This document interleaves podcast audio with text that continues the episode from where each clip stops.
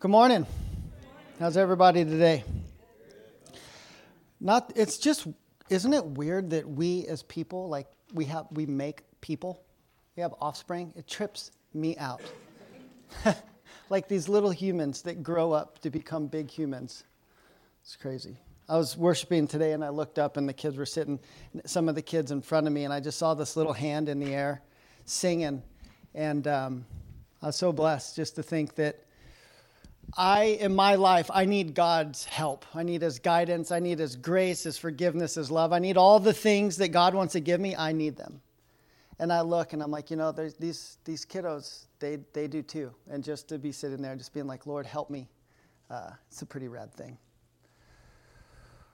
Well, can I pray? And um, we'll get ready to go into this next part of our, our morning. Father, thank you for today.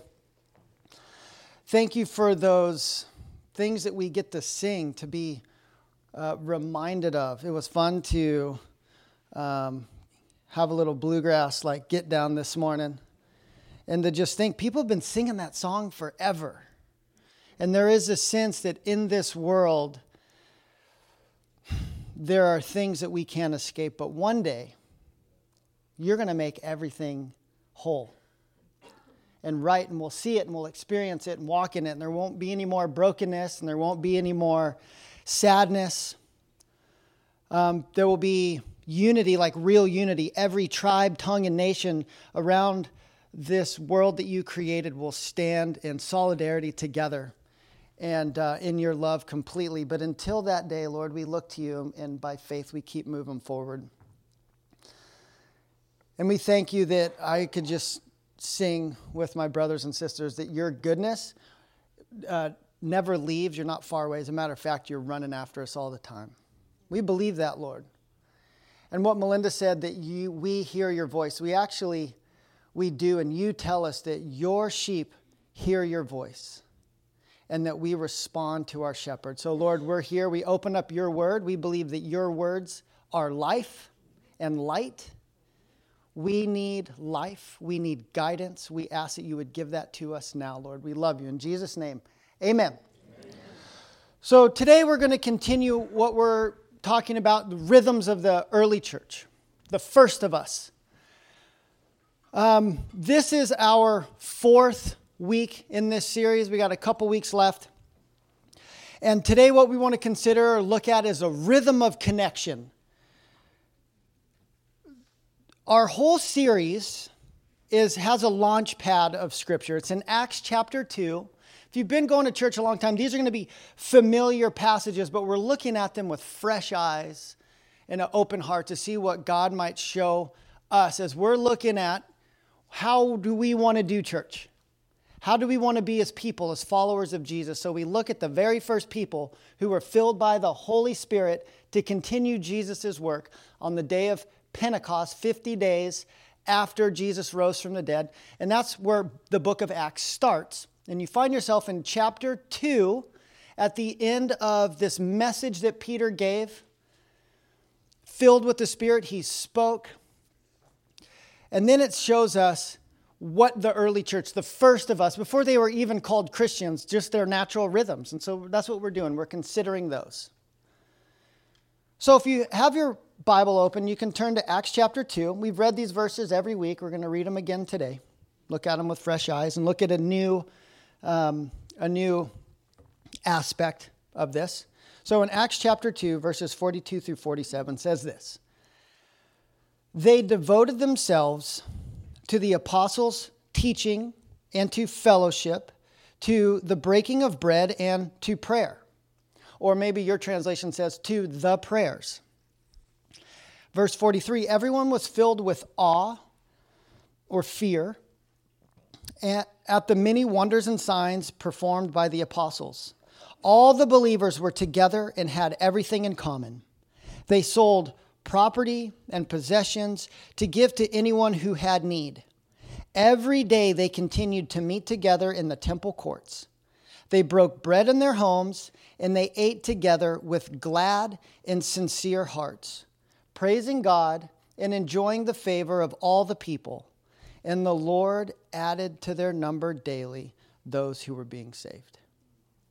Now, as a reminder, which we want to remind ourselves every time, this passage is, is what we would call, um, is not prescriptive, it's descriptive. The difference is when you go to the doctor and you're sick, they give you a prescription. They say, take this, call, take two, and call me in the morning. So we read a verse like this and we think, this is prescriptive.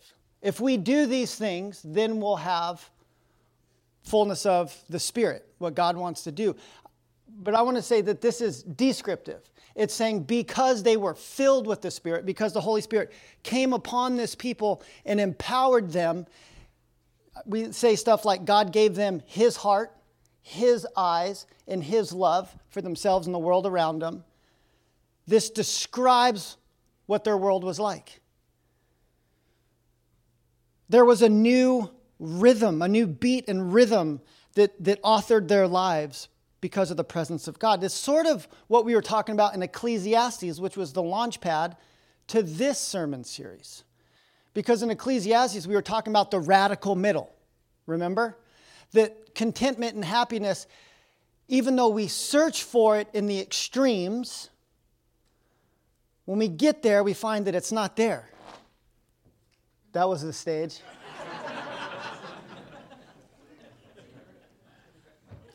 I promise. I promise. Somebody turn on the exhaust fan. What was I talking about? Okay, contentment and purpose are not found in the extremes, they're found in the radical middle. Sort of like, and they, they went to the temple and prayed and they were together, and it says, and they ate their food with glad and simple or sincere hearts. They were pumped on life not because they had it all, but because they had God.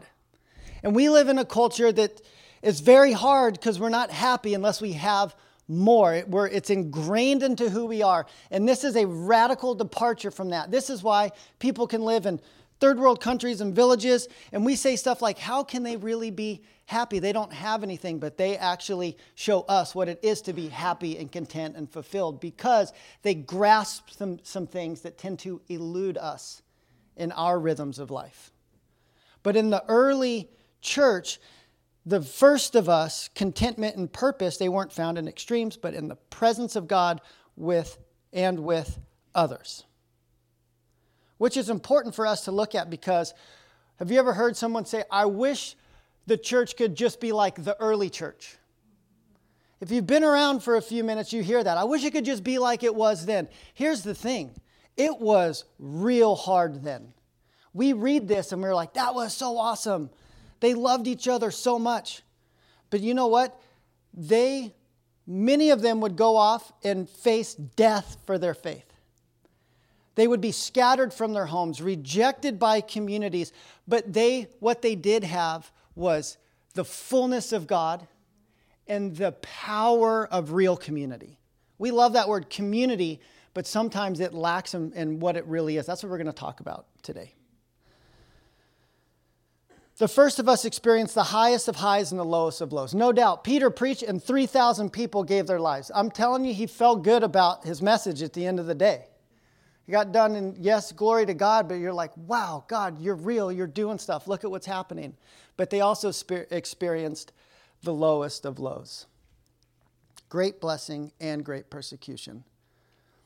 So, before we get into the new bit that I want to look at today, by way of recap, let's hit where we've been so far. Week one, we talked about the first of us were full of the Holy Spirit. That's first and foremost.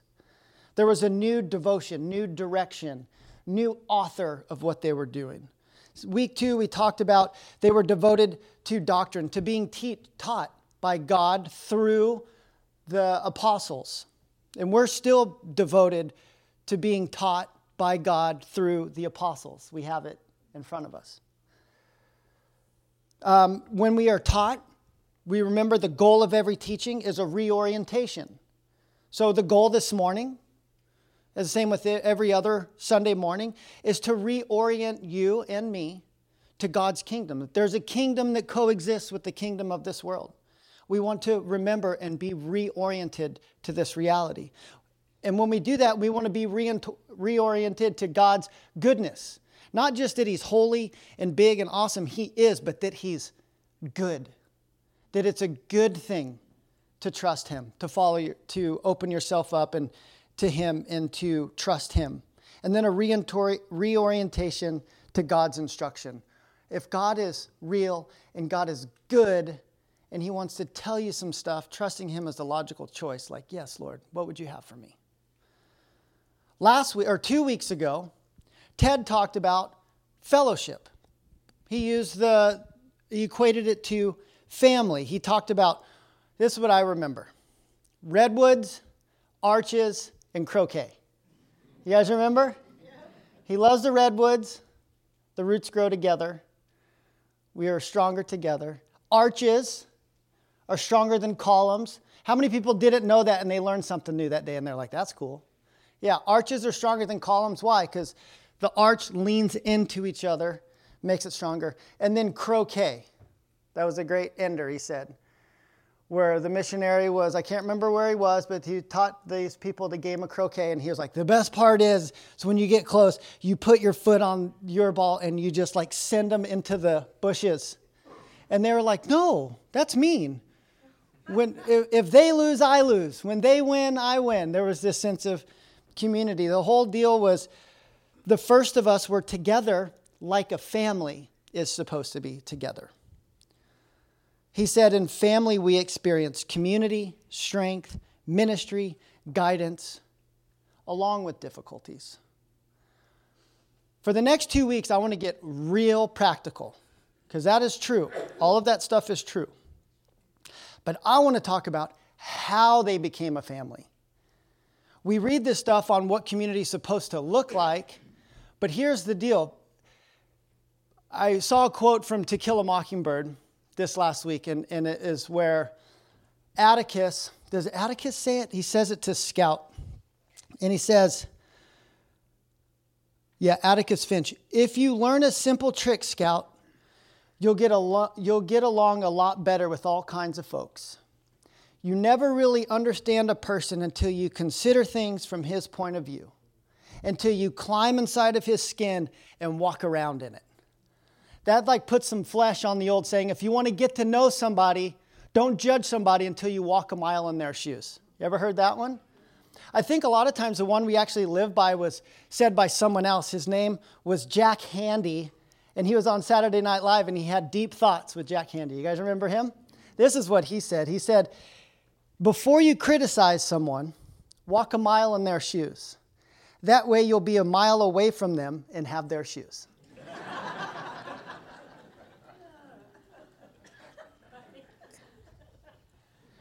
I actually think those are words too that a lot of people live by. You see the division and the things in our world, and it's sort of like, yeah, before you judge someone, just walk a mile in their shoes. That way you can be a mile farther away and have something of theirs. But how did they become this family? How was their community, strength, ministry, guidance, and difficulties? Not just difficulties. Well, we want to talk about how to draw closer to God and closer to each other. So today's message is called The Rhythm of Shared Spaces. The Rhythm of Shared Spaces. We're going to talk about for the next two weeks. I wanted to do it all as one, but it's too much. So we'll break it up into two. So the first shared space we're going to look at is did you catch it in the text? They broke bread together. It says it says they devoted themselves to the apostles' teaching and to fellowship and then it says, to breaking of bread and to the prayers. Some theologians, commentators would say that this is four separate things that it is teaching, fellowship, breaking bread, and prayer. And then about an equal number of them say it's actually the second two describe the first two. So the apostles' teaching into, the, into fellowship, and then a description of the fellowship is breaking of bread and prayer. So you could say these are ways they became close, became family. When the Spirit filled their hearts, they became, it is clear they became the opposite of selfish. What's the opposite of selfish? Selfless. I think about children. That's mine. But when the, they're the opposite of selfish, they're say, here, you can play with it. It's sharing. Selfishness is the biggest hurdle in the human heart, I think. And did you know that it's actually the biggest goal of the devil? The devil isn't for you to grow a tail and like have like real scary Halloween costumes. His goal is for you to be selfish. If he can get you selfish, work is accomplished. If, it, if your life just becomes about you only, then his work is complete because you don't have to consider how anybody else feels or what they think or sharing spaces because you own the space every time you step into it because your world revolves around you. He's much more sly and crafty I think we give him credit for. Selfishness is the root cause of all sin. All sin. I want to talk about this because I, you guys know me. I love the church. When people bash the church all the time, I don't like that. Because you know why? Jesus loves the church, even with all the messed up people that belong to the church. You know why? Because I'm one of them and Jesus loves me. So I'm not one to bash the church, but I will say, I think we've lost our way a little bit with together. How do we do together? I don't think, I think some of us have forgotten how to do together. We forgot what it is to be together with people and what it is to be together with God. Because the truth is, when God gets a hold of your heart, there's something that starts to unfold. It's called the Great Commandment. You ever notice this in yourself or in someone else? Listen to what Jesus says. Jesus replied, Someone says, What's the greatest commandment? Like, what's the most important thing to do? And he says, Love the Lord your God with all your heart, your soul, your mind, and your strength. And the second one is like it love your neighbor as yourself. This is the first and greatest commandment, he says. And on this commandment hangs all of the law and prophets. Basically, he's saying, if you do this, all of these things are accomplished. They fall into place in the right time. This is what he's saying connect with God and connect with people. So, how did the first of us connect together that brought such togetherness?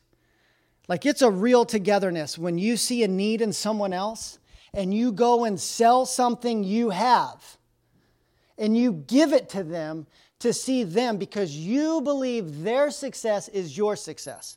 That's next level togetherness. It's not force, it's not a government system. So it's not like the early church were socialists. The early church loved each other, they were down for one another. So the first of us were devoted to breaking bread. Let's look at this rhythm of connection that they were devoted to. So, verse 44 all the believers were together and had everything in common. They sold their properties and possessions to give to anyone who had need. Every day they continued to meet together in the temple, in the temple courts. They broke bread in their homes and ate together with glad and sincere hearts, praising God and enjoying favor of all the people. And the Lord added to their number daily those who were being saved. Breaking bread is the rat expression. We don't use it too much, although it is in the Urban Dictionary.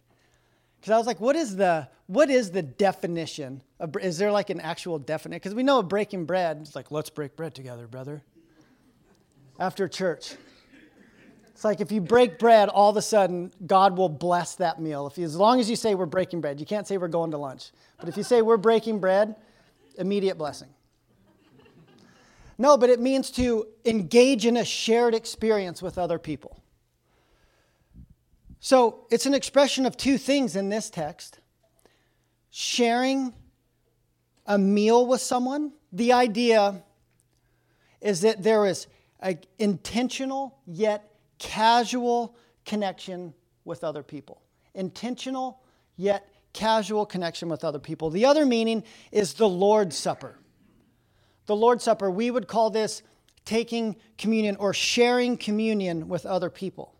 The idea here is that we would remember who's at the head of the table. The principle here is there is space for other people in our lives because God found space for me in his. That's communion.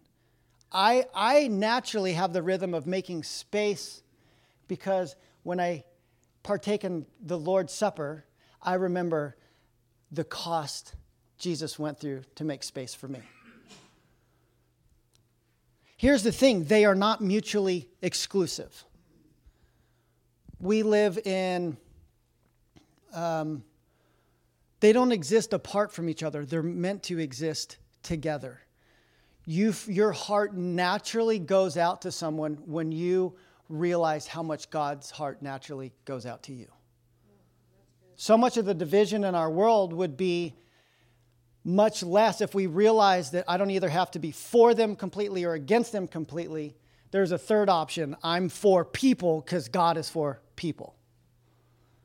You can, you can be down with people who don't look like you, who don't vote like you, who weren't raised like you, who sins look different than yours, but you can love them and, and lavish humanity on them and call them your brother and your sister and be there for them and actually care and give them your heart because that's how you know Jesus feels about you.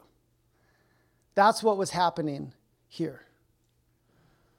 So I just think let's look at it. Let's just let's just zoom this in because I really want to talk to you know what? I want to talk to dads in the room for a minute. I want to talk to parents that are in the room. Now, this is not all of our story, but let, I just let me for a minute. Is this what our dinner tables look like? Because if we want the world to change, this is how I think about it. You got to start at your own table first. Amen. We think about all the tables we're not sitting at, the ones that we weren't invited to, or the dinner's happening over there, the party's over here, and we're like, man, I should be there. It should look like this. And I believe the Lord would say, what does your table look like? You know, we cast a lot of, there, there can be rhythms of casting judgment and talking all the stuff that how we think people should be and should live. But I just want to be like, what does your dining room table look like, dads? Is it a place where everybody at the table has given a place of honor? Is it a place of shared experience? you know, I listen to a lot of podcasts, read a lot of books, and I know a common experience for a lot of people, a lot of church hurt has come from places of like, maybe it just speaks to me because I'm a dad, but it's like dad's, like your whole household revolves around how you're doing that day. So everyone tippy toes. Is dad happy? Is dad sad? Is dad in a good mood? Is dad, that's how our dinner's to go. But together, as a father, we set the tone for it's a safe space for our kids to be like, I had a rough day. Unless they're a teenager, then they just go, eh, that's good. that could mean all sorts of stuff. That could mean like the best day ever or the worst day ever. You have to have the gift of interpretation in there. Lord. but is it, what's the tone at the table? Is there a tone of togetherness? because it's supposed to be the sharing a meal together is a common place of belonging.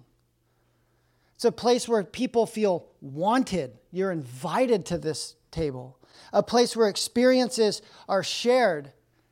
How awesome was it last week when you that were here got to listen and share the life experience of the four that got baptized?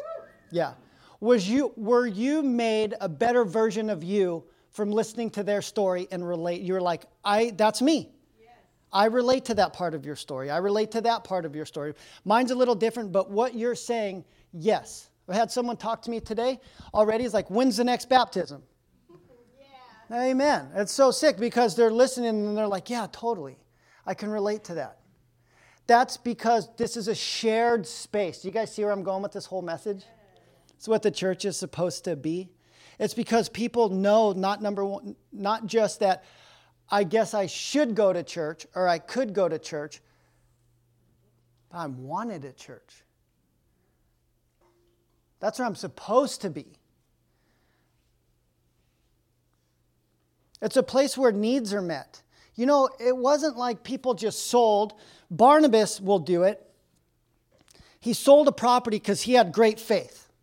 And he, God put it on his heart, like, the church needs your help. So he went, he sold some, he brought it to the apostles, so to like the leaders, and he said, Here, here's X amount of dollars. Whatever, it's just, I just feel like I'm supposed to give to this. And so they gave where it was needed.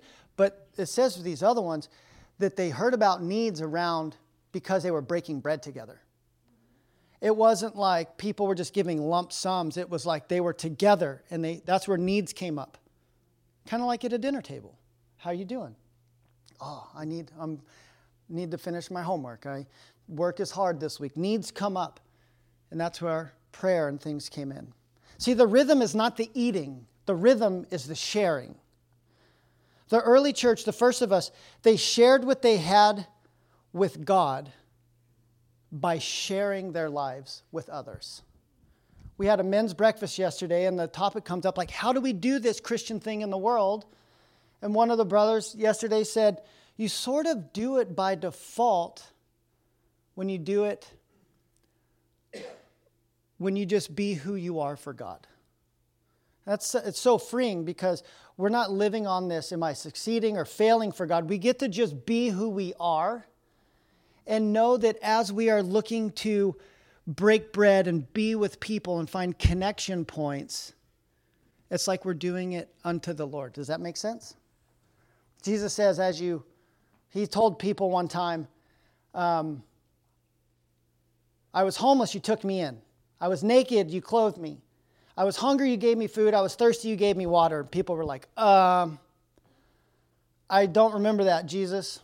When did we see you in those conditions. And he says, I tell you the truth, as much as you did this to the least of my brethren, you've done it unto me. But the metaphor of breaking bread works all over the place. Look at a church gathering. Look at your hobbies. It's creating shared spaces in our everyday lives to connect with people around us. The important thing is we just start at our own table and work outward. But why is this so hard? Why do we see that that was like their experience in the early church? And we look around and I see. Now, I want to take us out of the generalization because I see God doing radical things in our midst. I see people connecting and, and making relationships and finding a place of belonging. We want to see it more. We just want to talk about that it's not always what's happening everywhere some of my experiences, I've seen people go to church for 15 years together and they actually don't even know each other. Do you know so and so? Oh, yeah. But we, there's no crossover, there's no shared experience. Why is it so hard? Well, we're all in different places. Let me just highlight a couple of things. Some of us have become really hardened towards church. I praise God because some of our story here at the bridge is that if people are, are there was something that God did in their life that they maybe tried to walk away from, but time is gone and they're, they're thinking about giving it another go. One of our biggest prayers here in heart is that God would show us the honor and give us the privilege of being a place that if someone was thinking about things of God and they want to kind of take a step toward in their own speed that maybe this would be a place they would choose. It's a real hard thing because some of us have been really hurt and our hearts have become hard towards, especially the church. People will say it's towards God, but typically it's because of people in their lives. They feel like the church is a place of hurt, not a place of help. Some people look at the church and they feel they just like it's filled with judgmental people who don't even believe in science or like other people. There's just these broad strokes, but it comes from a place of hurt and their heart is hard towards the things. And then some of us, careful, this might hit home, and I don't mean for it to, but some of us have been kept safe from the world so long in our in our we would call them communities but sometimes it's an isolation from what we were meant to be and we're so scared of the world that we just keep ourselves safe. So much so that we don't even know how to talk to people who are different than us anymore. And the byproduct of that is you become to think of those people as less somehow. That's not together. That's not praising God and having favor with all people. So we build boundaries around ourselves and we build boundaries around others and we draw lines between ourselves and them. But it comes from a place of insecurity and fear because what if those people knew I actually struggle with the sin I'm condoning in them?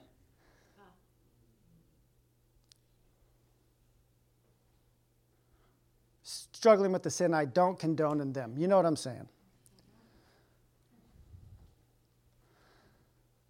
So we can train ourselves and our children to live outside of other people's lives because in our hearts we actually don't want we want them to live outside of ours.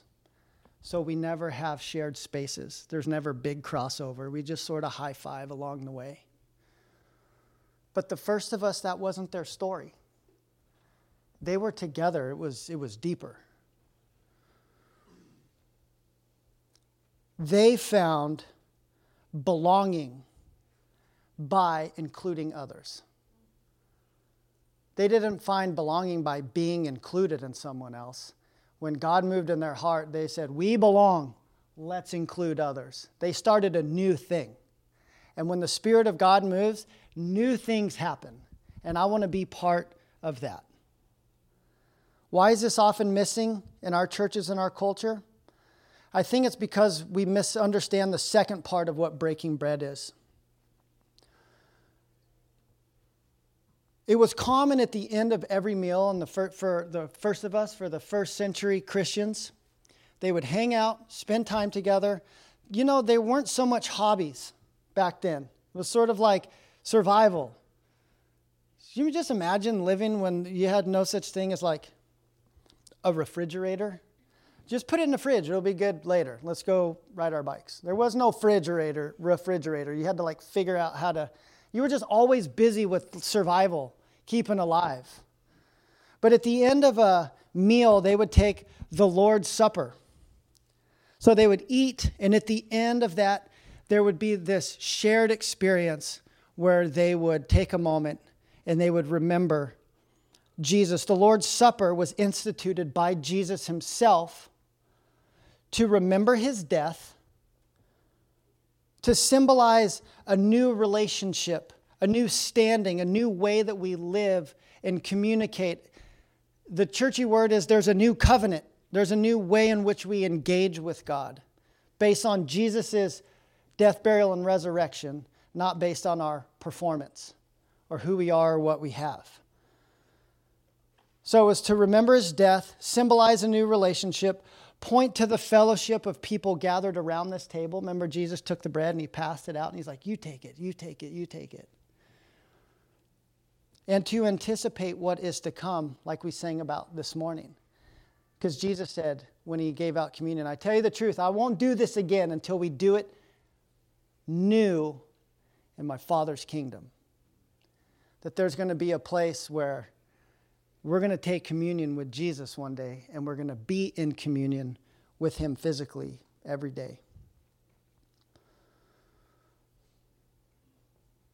This shared space is a rhythm of connection with God. Next week, we'll talk about prayer, breaking and bread and prayer. I wanted to do them both, but you just can't because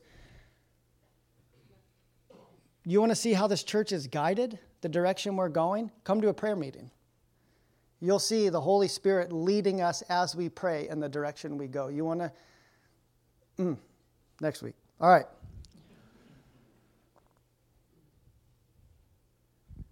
So, this is the Lord's Supper. And then we're going to take it together today. So, we're having a shared space together, and then we're going to take communion together and share with the Lord. But here's what we need when we take, what, with the first of us, when they took communion, the Lord's Supper, this is what we need. We need to remember the cross. We need to, before we can have shared space with others, if you find yourself with a spirit of judgment, we've all been there. You don't even have to raise your hand. If you're a human being, I know you have judged someone else. If you look at someone else as a less than, when you come to the Lord's table and you take communion with them, I don't want to sound like a downer, but you realize that you're less than. But not to the Lord. You were invited to sit at the table with Him. I'm reading personally in the Bible, just in my personal reading, and I'm, I'm in Samuel, and I just reread the story of Mephibosheth. Mephibosheth, so King David, David and Goliath. You guys know him. Um, he was a king, second king of Israel.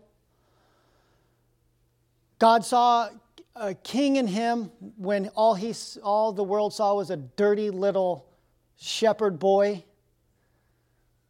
But David became king one day.